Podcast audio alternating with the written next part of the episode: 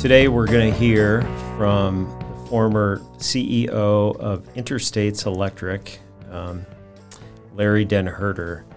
Larry uh, retired in 2016 uh, from his company. Uh, he uh, is currently in Florida, so we're doing this through a Zoom format. Larry uh, befriended me probably 15 years ago. And boy, I'm uh, forever grateful for that. He was a real uh, mentor. He invested in me, uh, invested in our company, uh, much like many people invested in him uh, throughout his career. The idea behind this podcast was to create content about uh, people in the industry. We started with story retirees. This is our first venture into uh, somebody not from story as part uh, of the podcast program. And I can't think of a more fitting person to lead it off with than Larry Den Herder.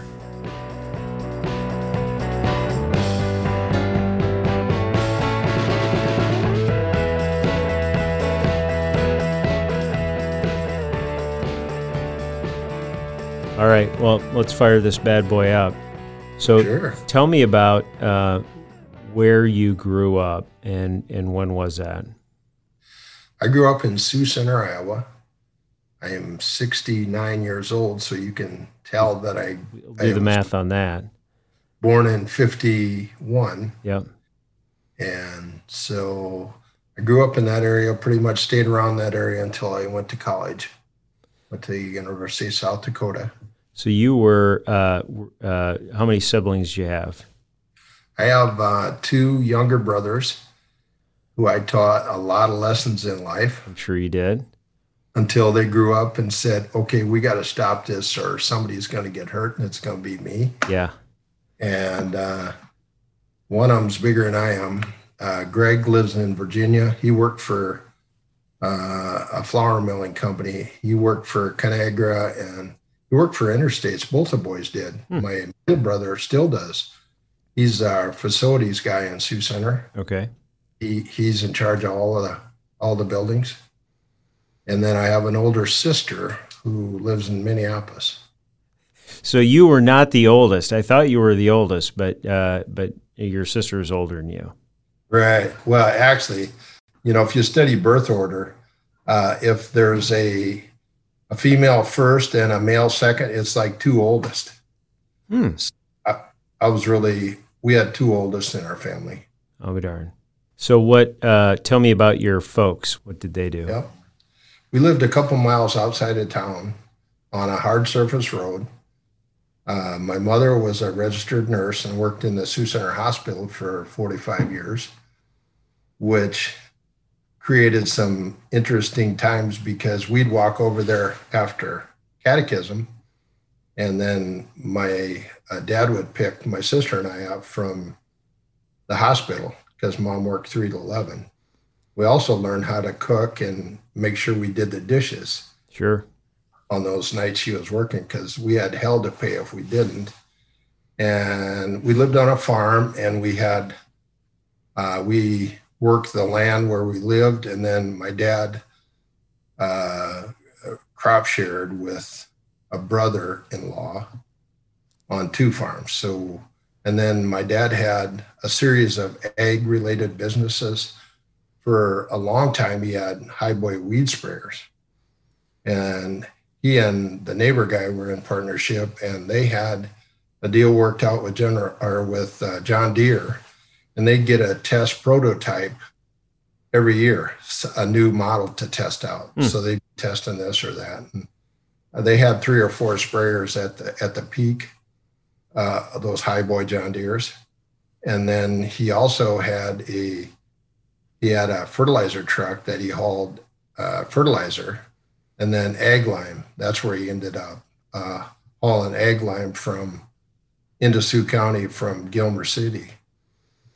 And so grew up, uh, we were very blessed. We weren't wealthy, but we were well taken care of. And uh, being Dutch parents, I we were my parents were very frugal Sure. and careful. I call it. Yeah. So I grew up Catholic, and they called it catechism. Uh, did you grow up Dutch Reformed then, and was that it referred to catechism as well? Exactly, and I, I grew up in the Reformed Church of America, which is different than Dutch Reformed. Okay, but it's a it's it's a kind of a it's pretty close. To, it's in the Protestant family. Yep, and uh, didn't have all the old traditional Dutch stuff. My parents did speak uh, Dutch, and I, I learned enough to understand what they were saying when they were talking about stuff they didn't want us to understand. But um, yeah, we had um, Sunday school on Sunday. We went to church, uh, you know, fairly conservative family on Thursday night during the school year. Then we had uh, catechism, which was deeper dig into the uh, religious training. So sure, sure. Yeah. All right. So you were, uh, what did you do in high school? Uh, did you play the trombone? Were you in the play? Were you basketball player? What did you do? I sang in the uh, in the choir and in the boys glee club, boys choir. Okay. I played the tuba. I played uh, football. Uh, I tried track for a few years and did the weight stuff, the discus and shot put, mostly discus. Um, what else did I do? Um, that's about it. I wasn't very coordinated, so I gave up on basketball pretty early. And uh, I just had a, I didn't study though hard enough. I kind of, it came too easy, so I kind of skated through high school. I really didn't learn how to buckle down until I went to a year of college and said, whoo, I got to study. I can do this if I just apply myself.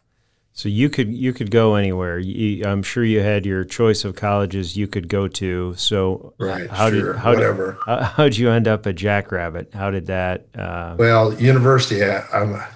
Uh, we went to the University of Vermillion. I actually, we Shari and I both went to the branch campus. They had a branch campus oh. in Springfield. Okay. Mal Churchma was uh, my high school football coach, and he was from Springfield, and they had an engineering uh, part, uh, some engineering courses there, and I took electrical or electronic engineering. And uh, Shari was an elementary teacher; she got elementary ed. But uh, I played one year of football and figured that as much time as that took and energy, I better be studying and trying to figure out how to pay for college. Got it.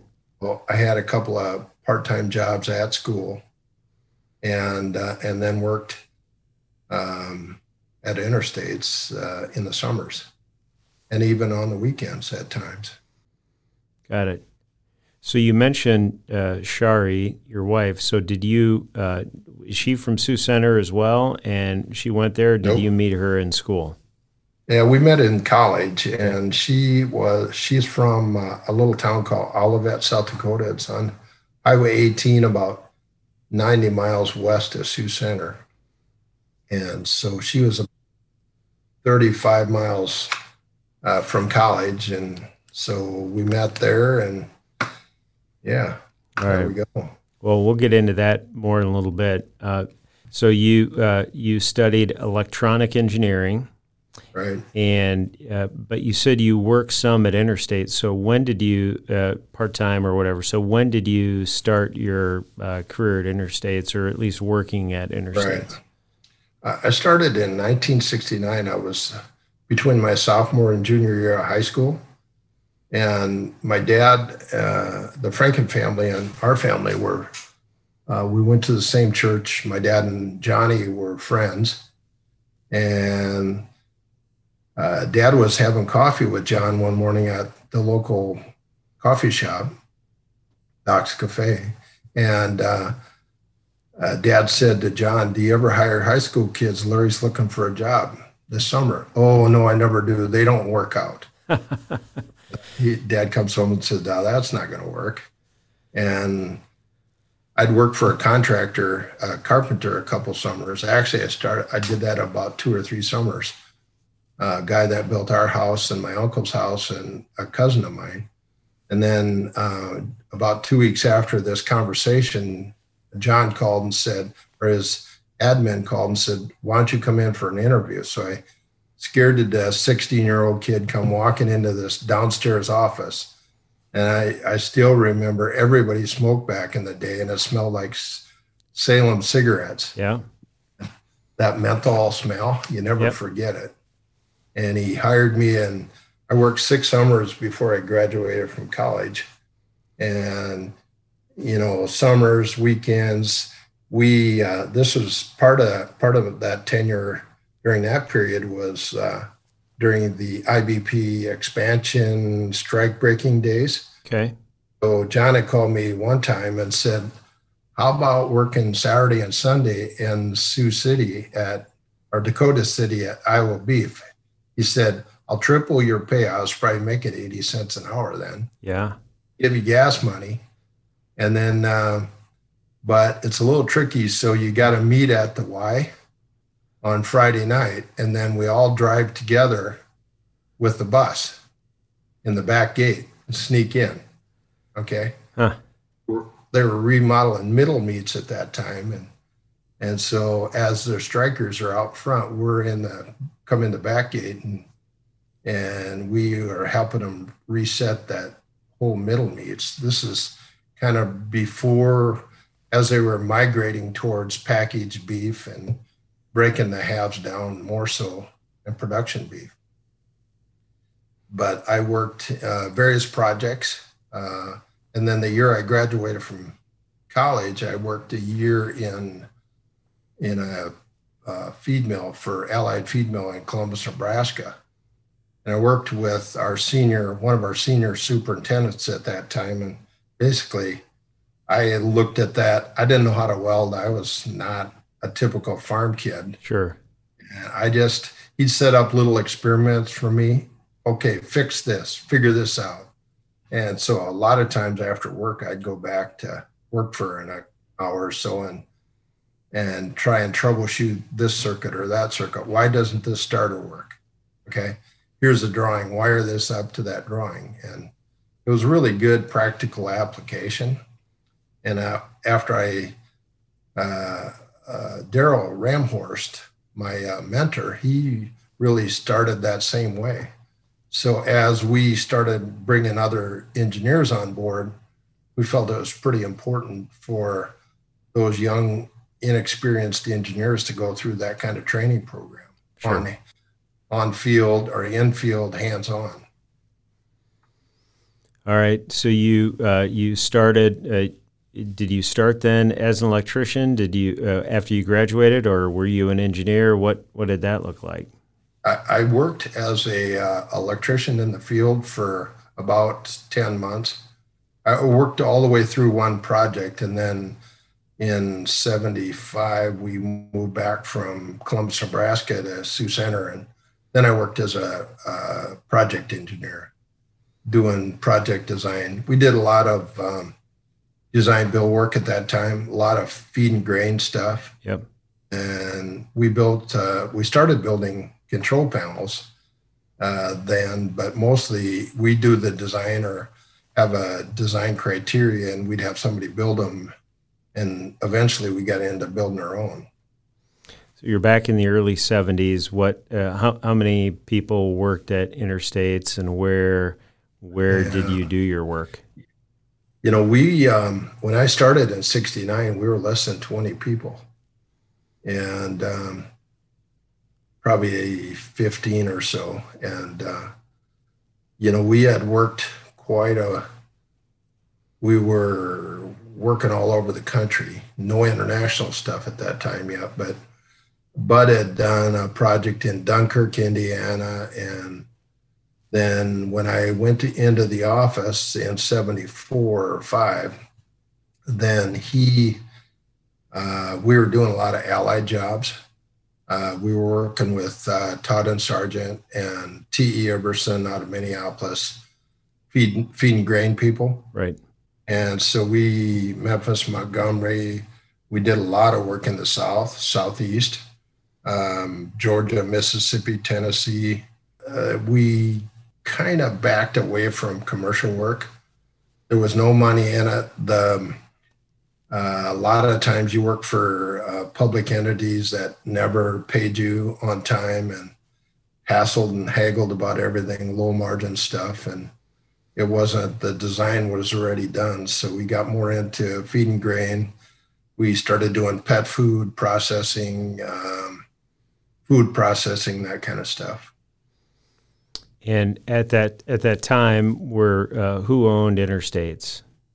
let's see, when I graduated uh, from college, John Franken probably owned 65, 70%. Daryl, well, there was actually three partners beside John, and one of them ended up going away. But John DeZale and Daryl Ramhorst had stock, and that would be from about 74 or 72 to about 75 or six, and then Jim uh, Franken came on board about seventy-five or six, and then a couple years or a year or so later, he bought some stock, and then a year after that, about seventy-seven or seventy-eight, I bought stock.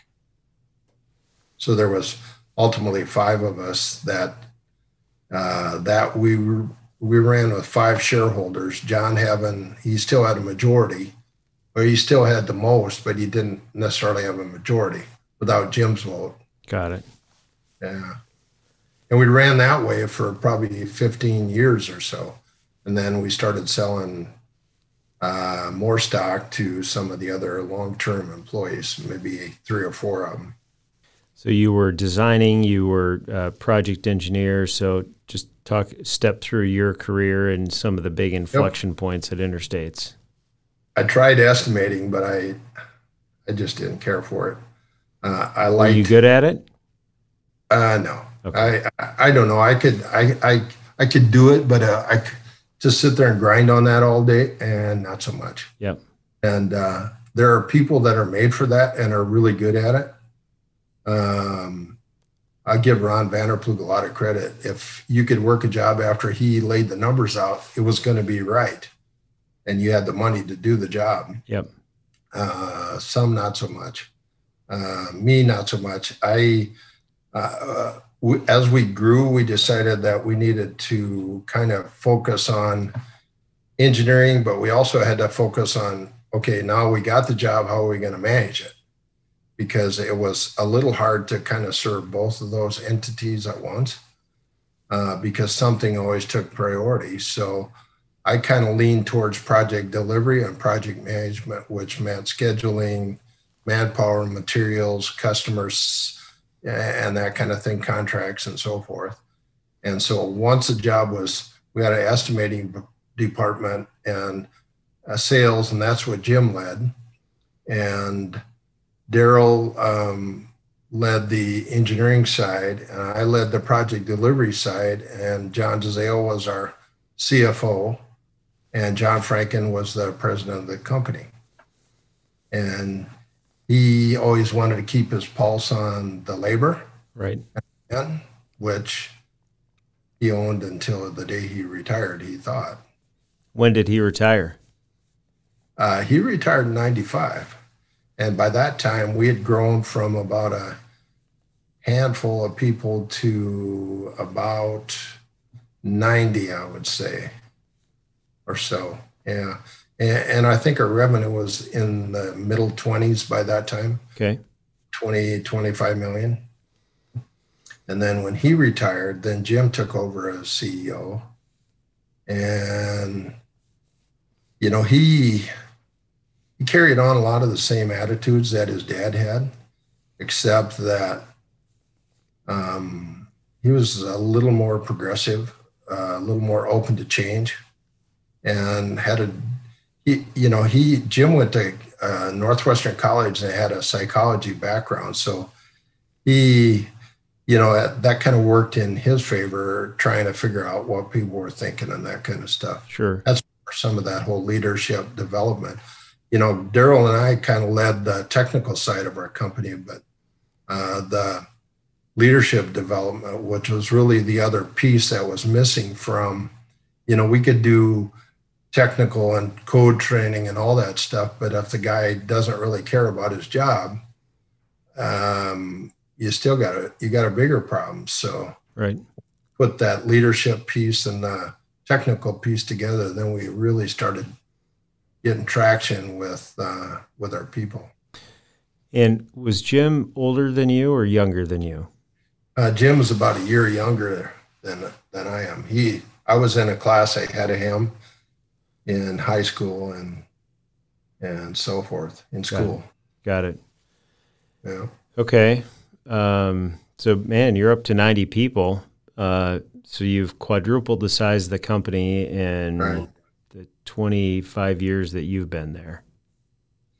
Yeah, and uh, and by that time we had we had st- we we got a little frustrated with um, the panels we had to buy uh, because of cost, delivery, quality, that kind of stuff. So we started um, tackling the well, let's build our own. That all sounds pretty easy, but you got to kind of train that whole concept from ground up. And this is before computer days, so you didn't have the computer graphics, so you had to figure out how to put this artistic graphical interface on the front of these panels. And we kind of uh, started with that. And then that kind of morphed into PLC, uh, programmable logic controllers, uh, the early computerized control.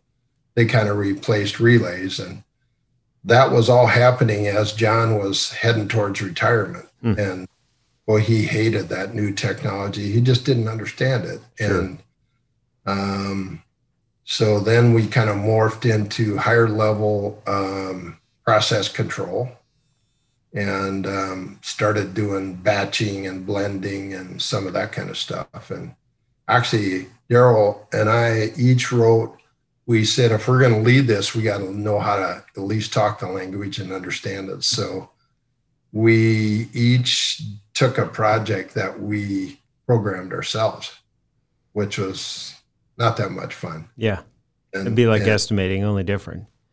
Yeah, exactly. And you know, it's one of those things when you're committed to it, you got to you got to stay committed. While when you're managing or managing either people that are leading projects or you got five or six jobs yourself that are going, it's pretty hard to stay focused. So we we knew then we started hiring engineers to do that and to do that kind of programming. And we had a handful of engineers around by that time.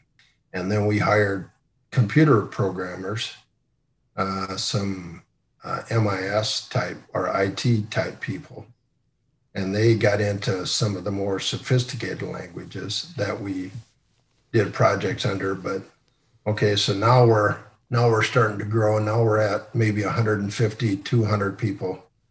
And i when jim died in 2001 i think we were between two and 250 people or so maybe 300 i, I don't remember exactly but we were in the 30 to 34 million dollars by that time. And he he died in 2001 and that was he uh, was he sick or was that just unexpected that was pretty much unexpected. He had had a uh, uh, after 9/11, we were both scheduled. Jim and I were both scheduled to go to China later on that fall.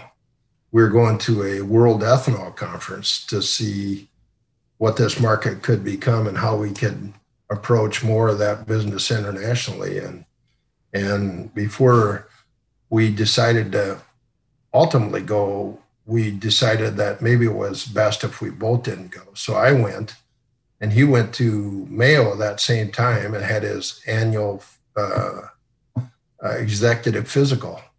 And so he came back from that with a pretty much clean bill of health. He had had some heart arrhythmia when he was a kid, but had uh, the doctors were fully aware of that and said, okay, your heart is fine. Someday you'll have to maybe deal with this or that uh, and uh, he was pretty optimistic about it. And and I think early November he died, hmm. driving to work and had a mass. He had a heart heart attack. Got the car stopped, and wow. uh, a passerby found him. Yeah, it was too late. Well, uh, certainly no uh, nobody plans for that. So how did that what, what, did, what did that look like for you personally? And then what did that look like for the company? You know, uh, fortunately, we had done a fair amount of uh, disaster planning, uh, uh key executive situation. You know, I had started thinking about that. And because that was October, November, and Daryl was done the first of March that next year and pretty much he was right after Christmas. He was taking the last two me two months of his employment off to go to Texas to try that. So he had that's so he was ready to bail. Sure. And we had a plan. I was buying his stock back. Um, we had a plan for how we were going to do this, and and uh, yeah, all of a sudden, Jim, uh, Daryl's retiring and Jim dies, and I'm thinking, wow, what did I get myself into now? Yeah. And we had enough uh, key man situation financially. We were okay, but not necessarily uh, leadership wise. And, uh, and then where's that next generation of shareholders? So we had sold some stock to uh, some of the senior field people, but uh, that was a start. Uh, Randy, Van Voorst, uh, Wayne McDaniel, Ron Vanderplug, uh, Brandt had some minor shares and they were starting to develop. But uh, Scott Peterson was around then, uh, Crumrine was there, um, Jack was around, Doug Post was basically taken over for engineering. So those guys had to basically step up a lot further than they were gonna. Sure. And we had to re- reset our whole thinking and uh, we sat down with the bank and said here's our plans and this is how we uh, expect to make it happen and and it took probably six months to a year to get that fully executed get all that churn and done and um, that's in 2001 is at Jim's death, that's when I became CEO. And prior prior to that, were you still kind of running the operations, or what was your okay? Yeah, my my role had, had been for that last uh, series of years has been uh, VP of operations, basically. Uh, the senior project managers reported to me. I ran very few projects at that time um, we had to do a fair amount of uh, collaborative selling on projects where the owners wanted to meet the team or the customer wanted to meet the team. So we'd assemble a team and then we'd, you know, make a presentation or whatever. And and so my job was evolving into more of that uh, sales executive for operations. Right. And um, when Jim died, we just had to kind of rethink how we were going to lead the company. So um, I got more out of that operational side. I was totally out by then. Uh, well, soon to be because it can't go this way. I, I, I can't do all that. So right. Crumrine stepped up. We named him as the leader of the construction side. Scott was a CFO and eventually uh, moved high, uh, beyond that. Uh, Jack led, Jack Wilbur led the uh, automation and control side, and uh, Doug Post led the engineering side, our, our different disciplines. So that that all happened in the early 2000s, and right, all of those guys are either still in place today or retired, right? Yeah, the ones that are retired are that senior bunch of field guys: Randy Van Voorst, yeah.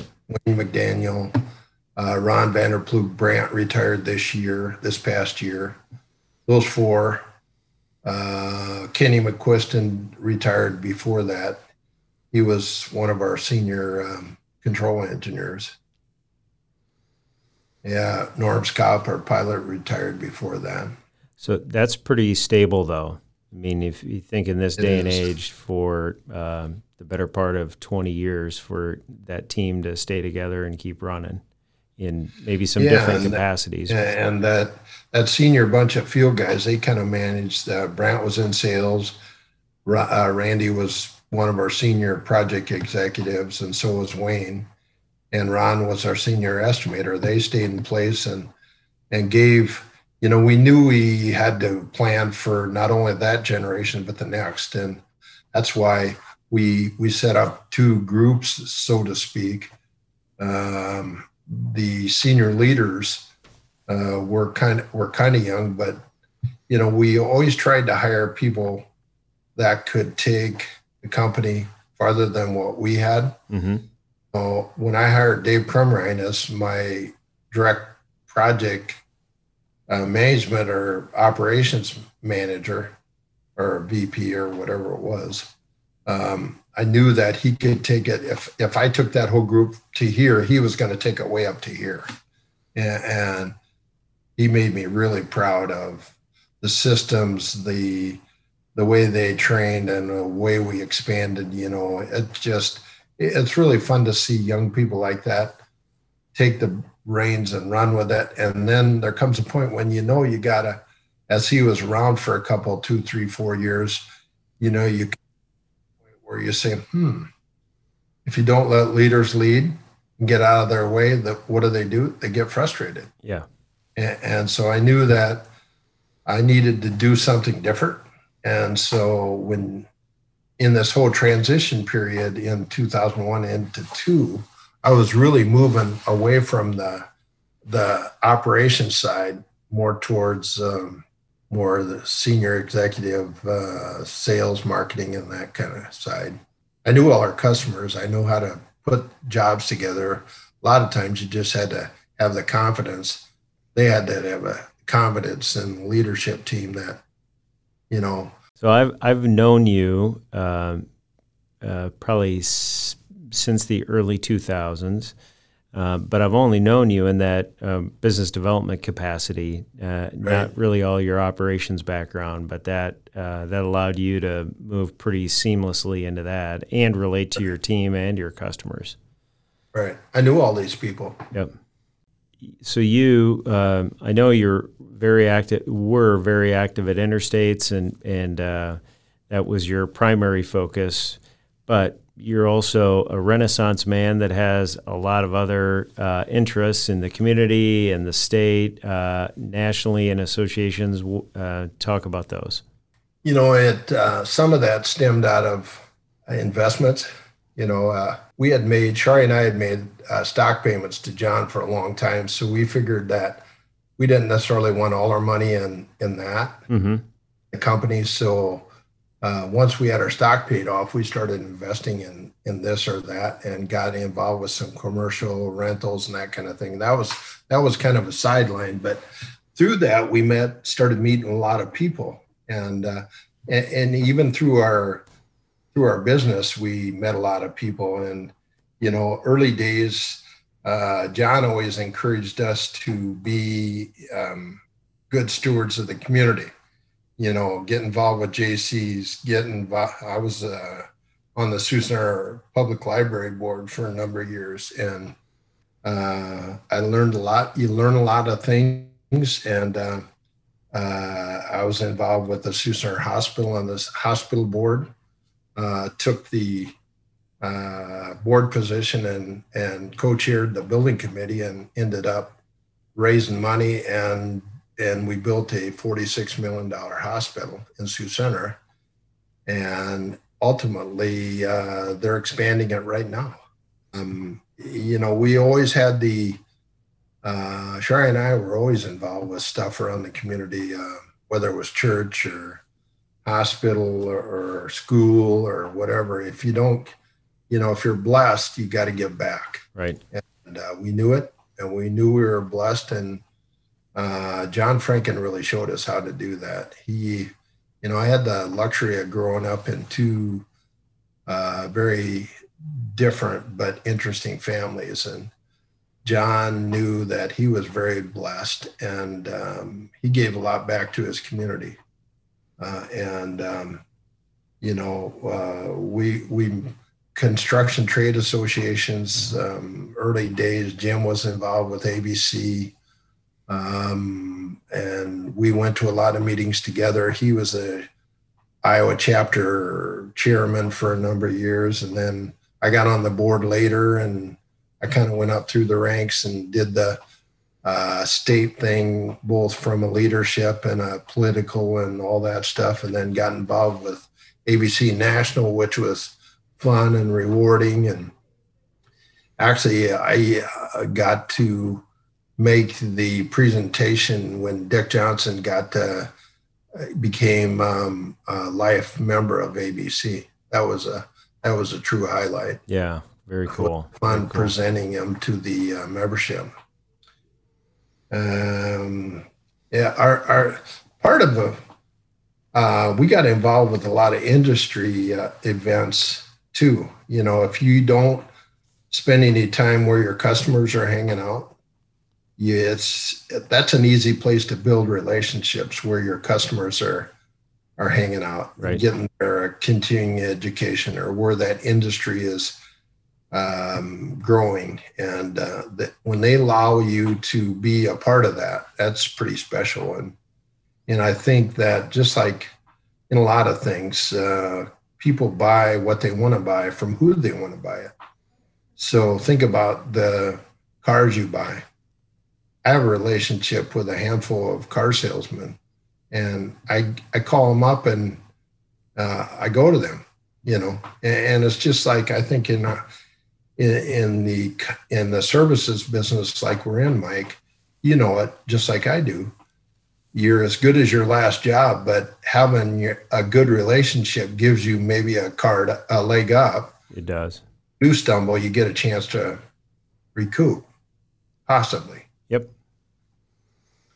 Well, and uh, you also served our state on the Economic Development Authority board as well, right? I did. Yeah, that was that was kind of fun. I was appointed by uh, uh, Governor Branstad at the time when he came into his last eight years, and which was going to be eight. It ended up only being six, but um, that was uh, interesting. This Iowa Economic Development Authority, headed by uh, Debi Durham, and uh, it uh, you know you do those kind of things for a dual purpose. I think part of it is giving back, but I took a lot of stuff that I learned there and brought it back to our own company. And we got to hang around with some really good, successful companies, people, uh, organizations around the state. And, um, you know, that was, it was a fair amount of work because uh, we had to prep. And, and back in the day, we used to get a packet on Thursday or Friday in the overnight mail and mm-hmm. it would be an inch thick and you had to study all that stuff. Well in my second year we went automated so you could study all this stuff online which made it easy but usually you'd get it on friday for the next friday meeting. Well that meant if you were busy all week you'd you'd spend all weekend trying to figure out what what's up. Sure. And so then I was on due diligence for a while, which really did a lot of deep dives into projects that were coming before the board. And then I chaired the board for a couple of years too, then. So very interesting, very rewarding. And I think it did a lot of good things for a company too. You mentioned uh, Sioux Center and some of your efforts there. So, uh, what was the population of Sioux Center? Do you suppose when you were growing up, and and what is it today, or what? I mean, did you see the community completely uh, change over or refresh? Uh, how's it different today? Yeah, it uh, it really changed. Um, I it was probably 2,000, 2,500 when I was growing up, and it's probably just a shade under 8,000 today. Hmm. I think the community is very loyal to itself and one thing I learned from people like Dick Johnson or those kind of people, if you don't, or John Franken, if you don't reinvest in your own community, who's gonna? Right. Then the money, if somebody else does and sees the need, then then where's that money go? It's right. out of town. Right. Right.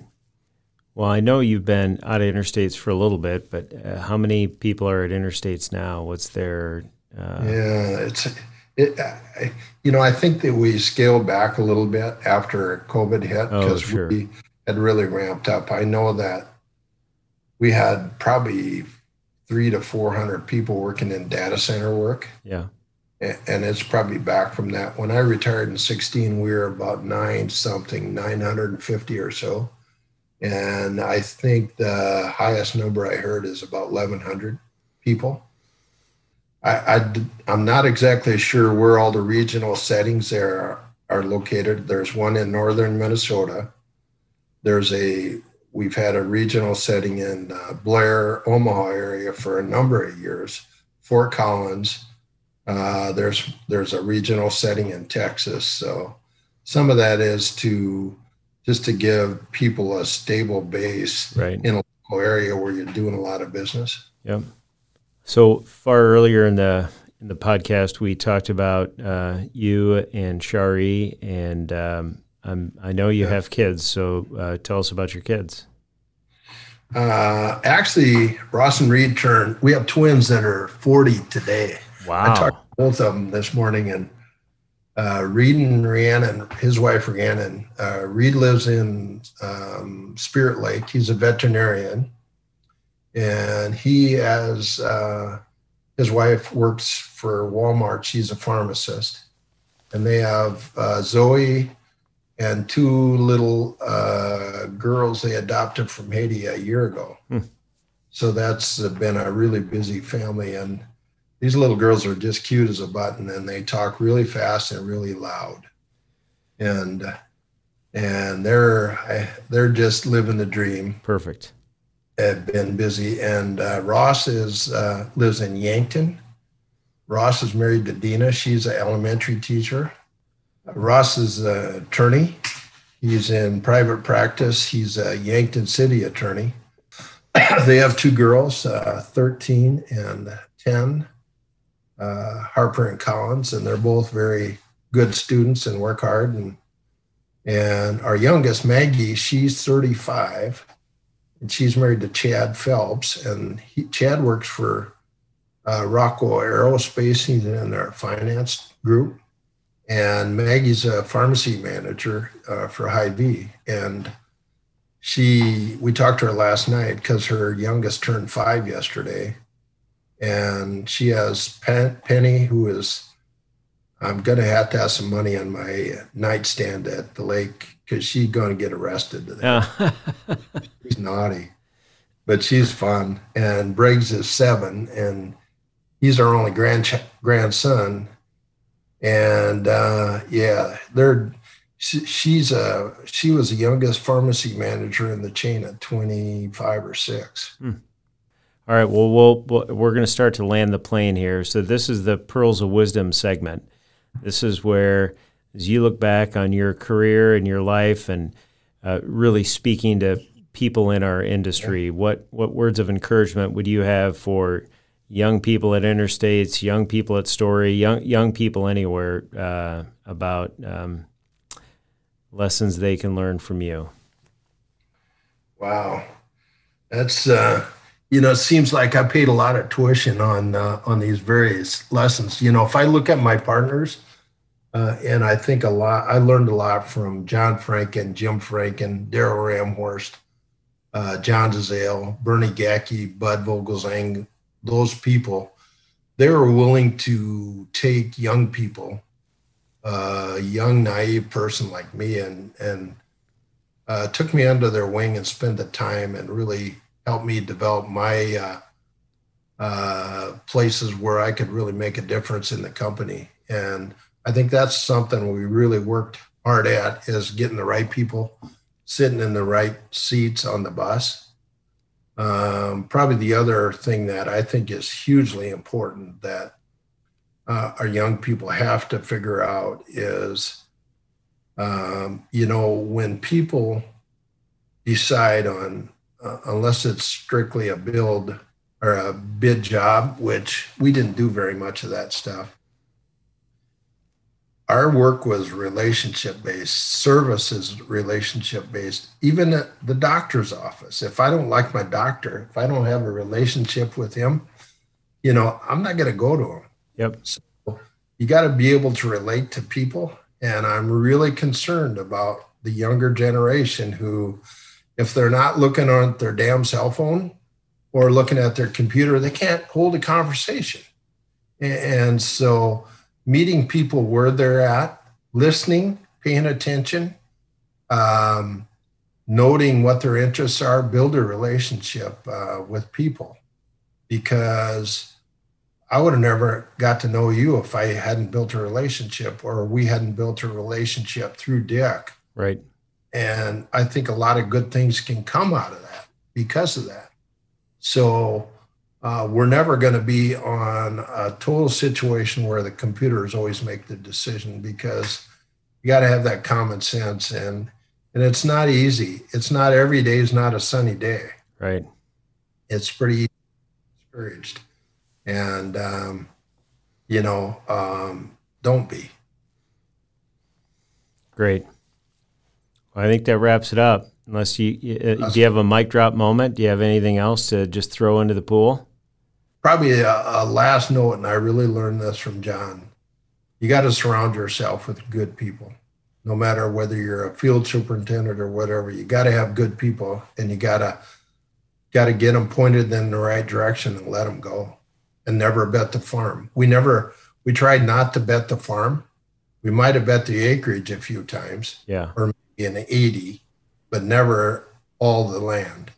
And young people, if they know how to make decisions, if they know what your core values are and what the company stands for dependability, integrity, trust, quality, and family if you make your decisions based on that, you'll never go wrong. Yeah.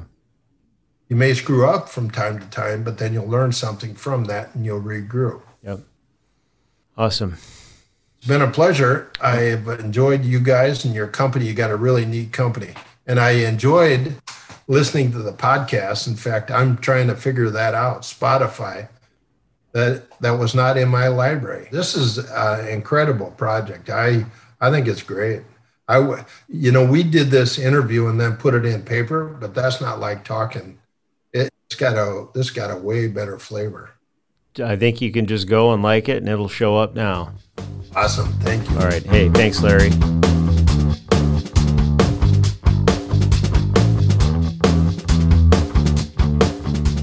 There you have it.